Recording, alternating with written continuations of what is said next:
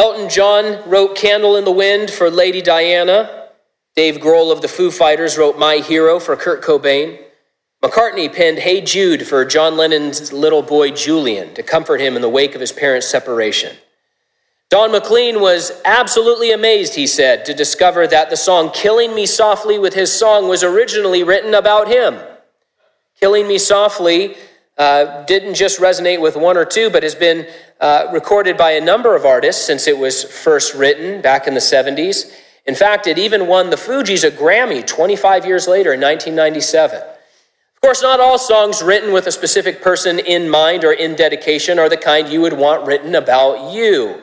Carly Simon's classic, You're So Vain, has generated a lot of speculation, but who would want that song really to be dedicated to them? The person it's about, I guess. Taylor Swift became famous for writing scathing lyrics with particular targets in mind.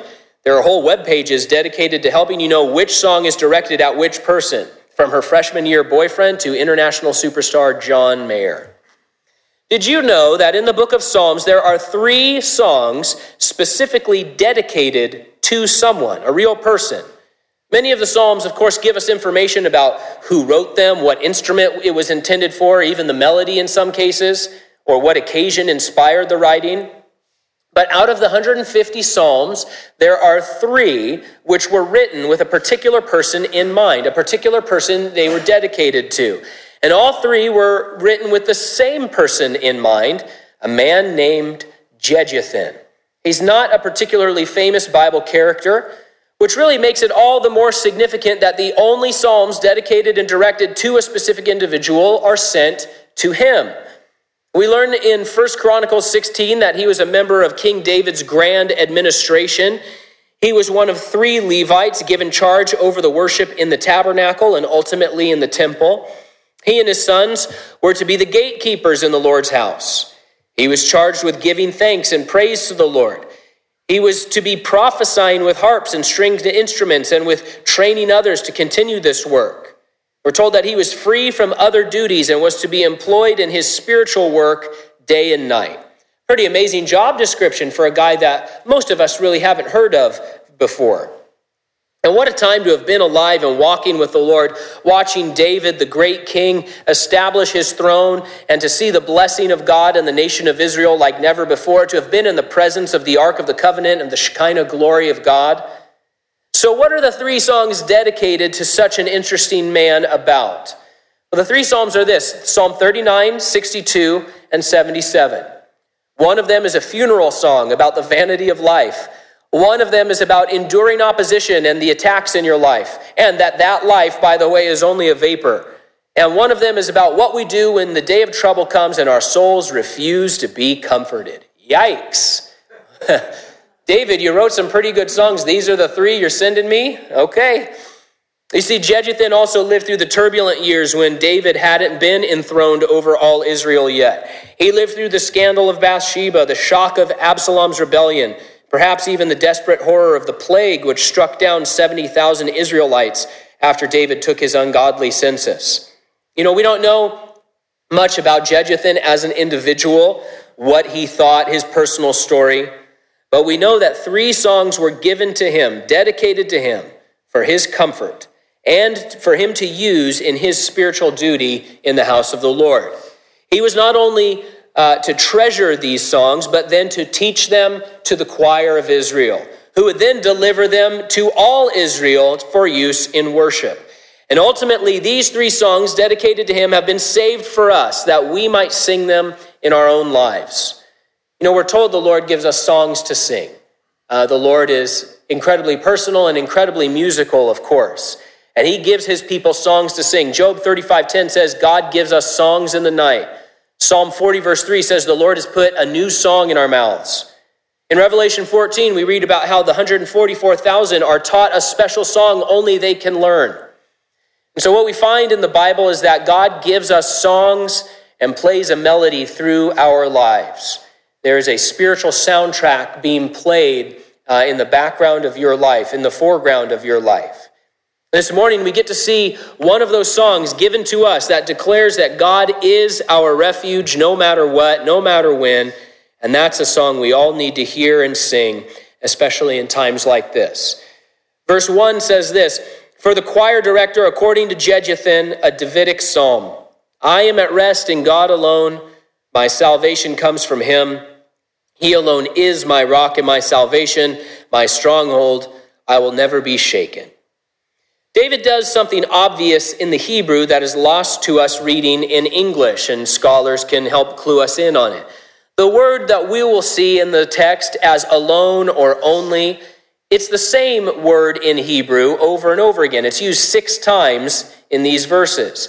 And each time it's used, it's purposefully put at the beginning of the line. And so if you were a Hebrew scholar, if you're a Hebrew reading this poem, it would be a very uh, significant device that was used. You would notice a, a very plain and very purposeful emphasis.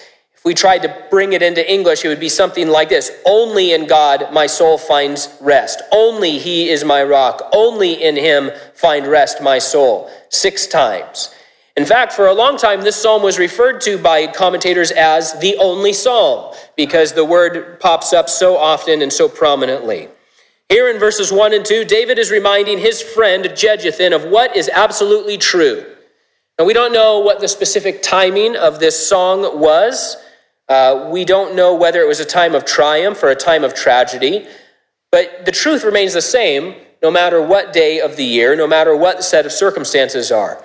And David's desire was for Jeduthun to internalize this song and then lead the nation in singing it together.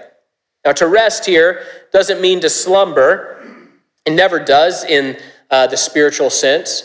The Lord never wants us to slumber in our walk with him or in our devotion to him. But to rest in the Lord means to wait in calm quietness before our God. Our faith is meant to be defined by peace and joyfulness and restful repose as we contemplate the great strength of our God and the access he has given us to his saving power. God alone and God only. And this emphasis on God alone reminds us that he is the one subject of our worship. He is the one original cause of all of our lives. He is the one ruler over heaven and earth. David, the peerless king, the giant slayer, declares with clear certainty that there is one place where we can find the help for our deepest of needs, and that is in God alone, God only. And it's important for us to note and to remember and to remind ourselves that this kind of spiritual rest is not just an optional upgrade for some people. It's not the spiritual equivalent of granite countertops. That, well, I believe in the Lord, but only really certain Christians are able to upgrade into that uh, spiritual rest that we see David talking about here. In fact, we, all of us, are commanded to enter into this kind of rest. Psalm thirty-seven seven says, "Be still in the presence of the Lord and wait patiently for him to act." In fact, the translators of the Septuagint version of this psalm render the opening this way, "Will not my soul be obedient to God?" And so for many of the ancient translators, being at rest was the equivalent of being in obedience to God. We should and we must be at rest because he is our salvation, our Yeshua. That's the word there. And of course, we recognize our Lord written right there on the page for us. Jesus Christ is our salvation. And I think that's an important point. The act of deliverance is needful and it's helpful and we want that.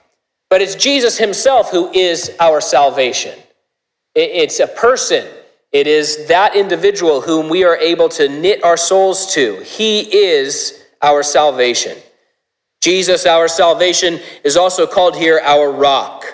This image not only conveys strength and security, but brings us back to those stories in the wilderness wanderings of Israel, where a great rock followed after the congregation to supply them with abundant, overflowing, life-saving water, struck once at the cross, but now only we have to speak to him, and he supplies all of that living water to flow in us and through us. And that rock was Christ, the New Testament tells us.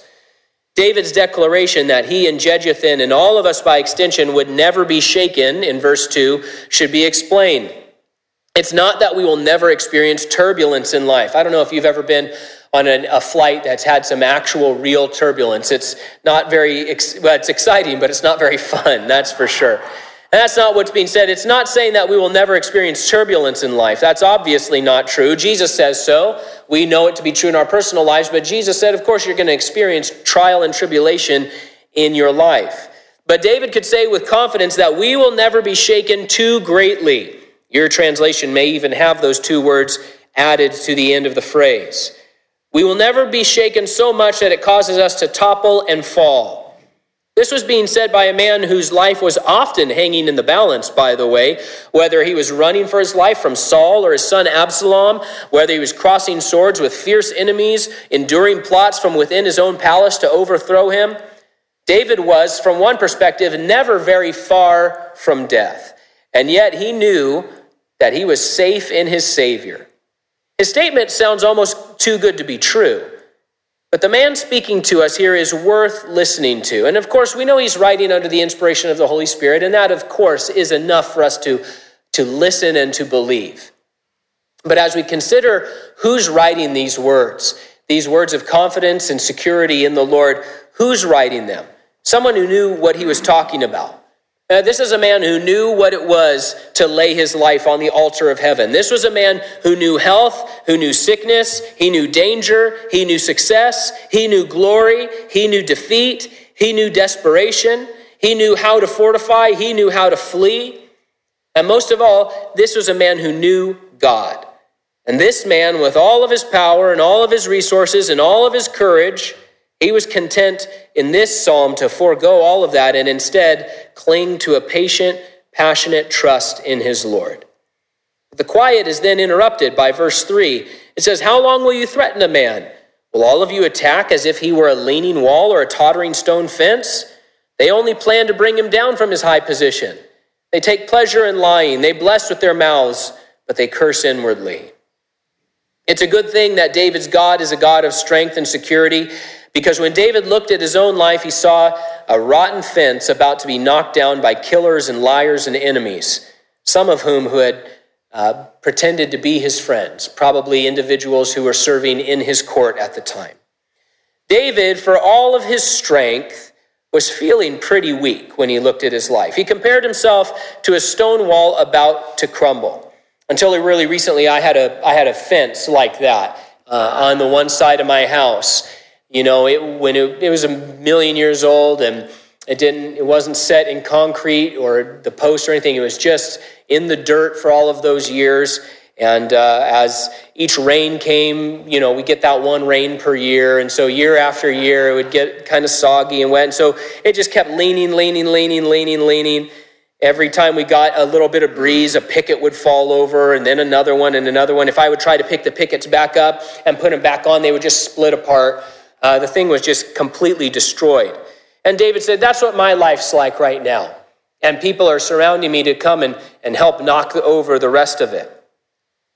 David's situation was tenuous, but there are several important takeaways here. The first is that, at least in this psalm, David wasn't too worried about it. Notice there isn't actually any request to God anywhere in this song. In fact, David's not even referring to himself in this section. He's clearly talking about himself, but he's not even really referring to himself. He doesn't say, I'm like a stone wall. He doesn't say, why are you attacking me?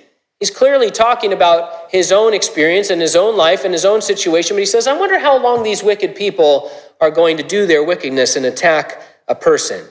It's very interesting. Uh, he's not all of that concerned about it. He's speaking almost abstractly. The second thing we notice here is that we are reminded that we have an adversary, the devil, and we see his goal. His goal is to destroy you. His goal is to destroy your peace and your witness, to knock you down, to try to sift you away from closeness to God. He wants to bring you down from the high position that the Lord has placed you in. But that reminds us of a third thing, and that's that the Lord has, in fact, placed us in a firm and high position so that many might see what he has done for us and find salvation themselves. God is the lifter of our heads, and his desire is to set us on our feet that we might stand firm in him, even in the face of trial or adversity. Perhaps we will be under assault for the rest of our days until we are brought home into heaven, but thanks be to God, we can be sure of our hope and our help in Christ Jesus, our rock.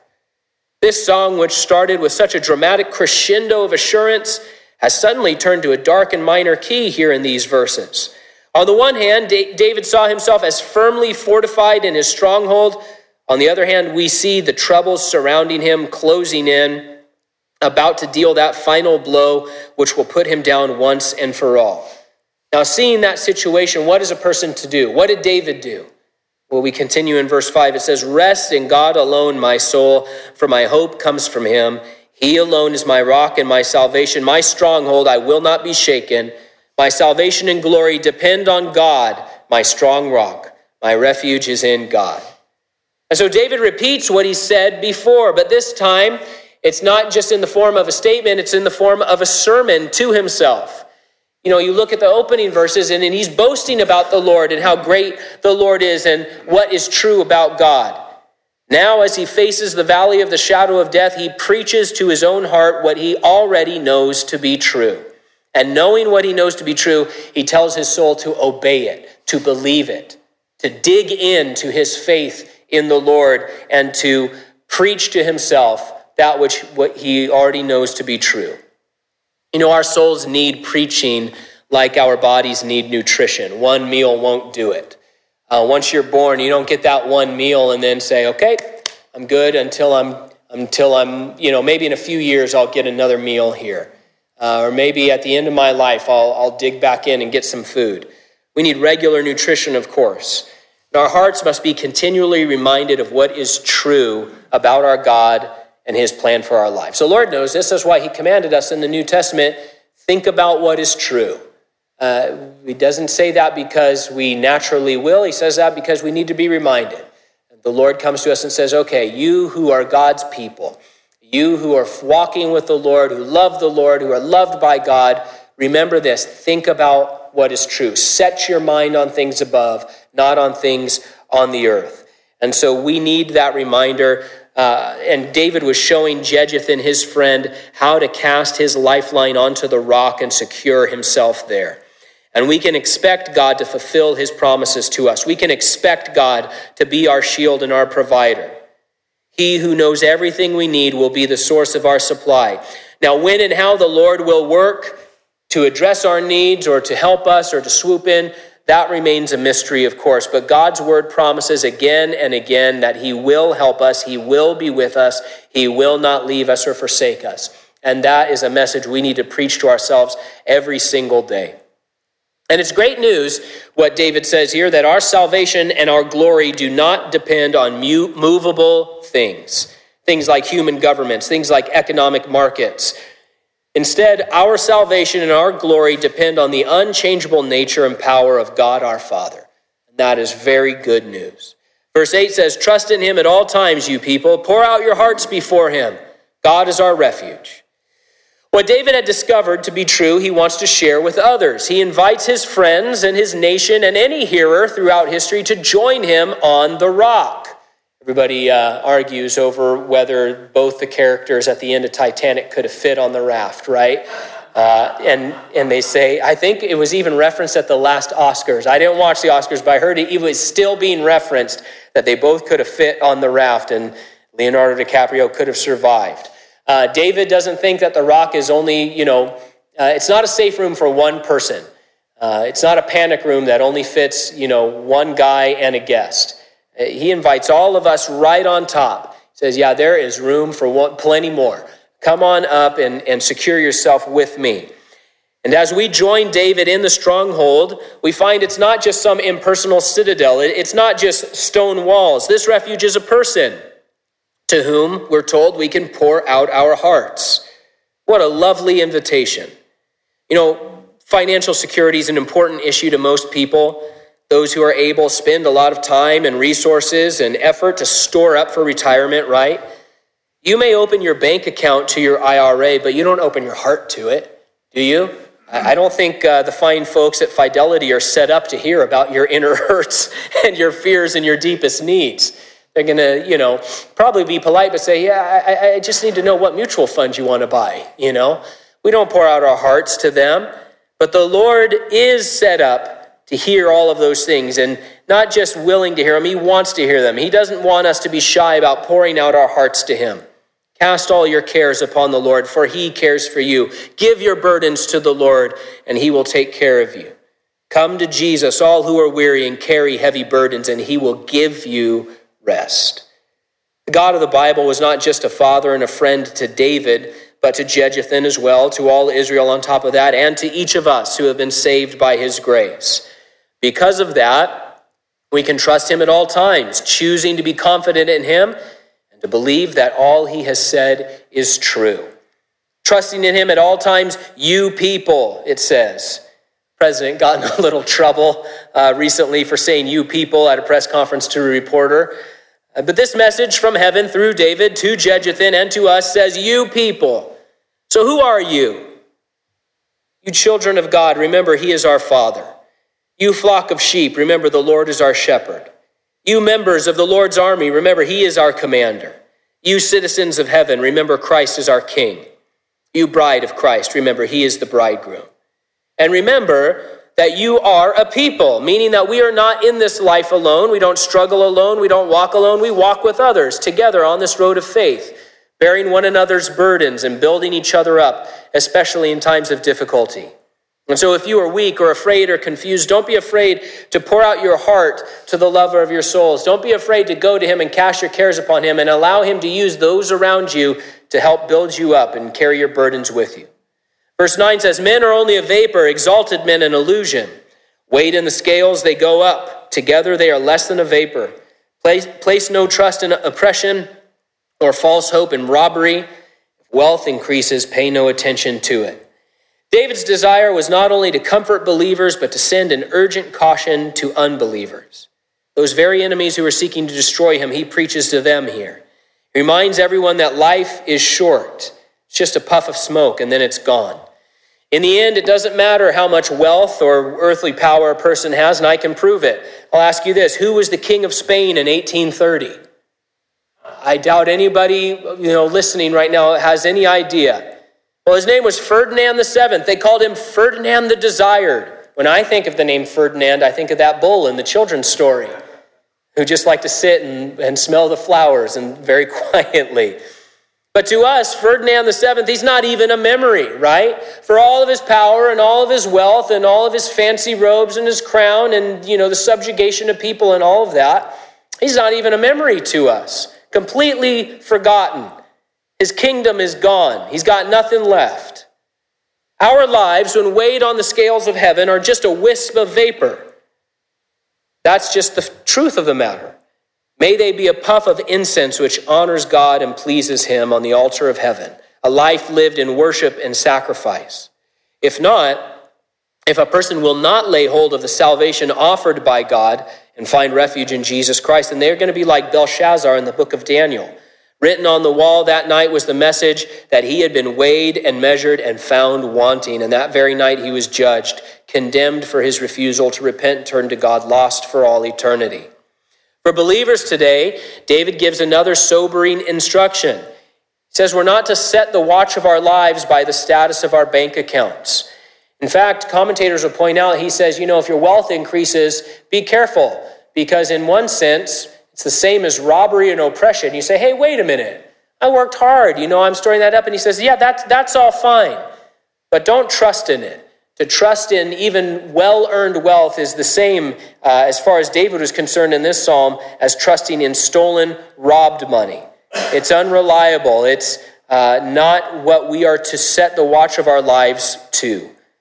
Now, it's hard not to fall into this pattern of thinking, right? We see the news, the economy is up, so things must be good. The economy is down, so things must be going bad. That's not how God assesses our lives. In fact, we're warned that the lure of wealth can crowd out the production of spiritual fruit. We're told that too much attention to these material things leads to some wandering in the faith. We're told that in First Timothy six. Rather, the New Testament gives us the proper perspective on wealth as Christians. First Timothy six seventeen says, teach those who are rich in this world not to be proud and not to trust in their money, which is so unreliable. Their trust should be in God, who richly gives us all we need for our enjoyment. Tell them to use their money to do good. They should be rich in good works and generous to those in need, always being ready to share with others. Now, our song closes in verse eleven and twelve. It says, God has spoken once. I've heard this twice. Strength belongs to God, and faithful love belongs to you, Lord, for you repay each according to his works. Commentators point out the wonderful beauty of God being both full of strength and full of mercy. If he had not mercy, we would all be doomed. If he had not strength, we could not be saved.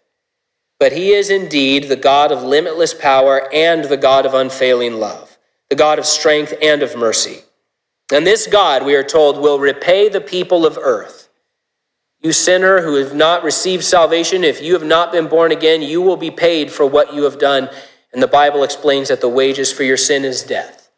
You who are saved listening this morning, you who work in our Lord's service, you will be richly rewarded. Maybe not in this life, but he promises that in serving the Lord, you are storing up for yourself treasures in heaven where moth cannot destroy and thief cannot steal. For nearly one hundred fifty years, God's church has been singing that wonderful refrain from Blessed Assurance, "This is my story, this is my song." And that great hymn is all about finding rest in God alone and trusting in his strength to save. You can tell everybody that Psalm sixty-two is your song. Like Blessed Assurance, it is full of hope and truth.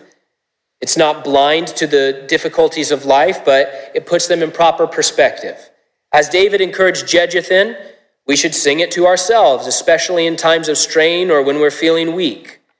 Our lives can be like musicals where everybody's going along normally and then something happens and people decide, well, let's start singing. I mean, we all accept that when we're watching a musical, but it's kind of silly, right? People are just walking around and then all of a sudden they, they have a thing they need to solve and so they start singing. How do you solve a problem like Maria? Let's sing about it for a while. Where they're going along and some things are happening. They start singing, be prepared. We've got to prepare for war, right? Or they're going along and they decide to sing, everything is awesome. Uh, or then later, everything's not awesome if you haven't seen Lego Movie two.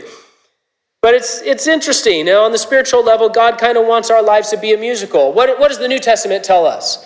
That we should uh, interact with one another in songs and hymns and spiritual songs. He gives us songs to sing in the night, songs to sing in times of difficulty, songs of praise, songs when we gather together as the church. This is a song that God invites us to sing to ourselves, to remind us of what is true and to proclaim to the lost and dying world of what is true about the Lord. God only and God alone, our refuge and our fortress, our ever-present help in time of trouble. It's amazing to see David's calm confidence, and that's good for us to see too, as by the way, because it proves to us that such a state of spiritual rest is possible. But we shouldn't, you know, feel downcast about it. If you feel anxious or worried or confused today, don't, don't feel down like, well, I'm not as spiritual as David. I don't think any of us are as spiritual as David, but don't be downcast about it. We're also reminded that David didn't always feel this way. The same man who wrote this psalm felt is the one who said he felt God had abandoned him in Psalm twenty-two. The same songwriter who said in Psalm one forty-two that he was crying in anguish to the Lord, weak in spirit, pleading for mercy. God, where are you? And so uh, the Psalms give us the wide range of spiritual emotions, and that's a good thing. But here, what do we see? We see David at rest, in calm, peace, and security, confident in the Lord. And that is a good thing for us to see because we see it is possible that God does give his people peace. He does give us rest. We can't always lay hold of it perfectly, but we know that it is possible as we cast our cares upon the Lord. David was no stranger to danger. He knew what it was to be afraid, to be pressed in upon, to be close to a breaking point. But the man after God's own heart thought about his friend Jeduthun and wrote this song in dedication to him. And through Jeduthun and Israel, it is given to us as a gift that we might remember and sing of God's unfailing love, his boundless strength, and that he has made himself a refuge to us where we can find rest, hope, help, and all that we need. Let's pray.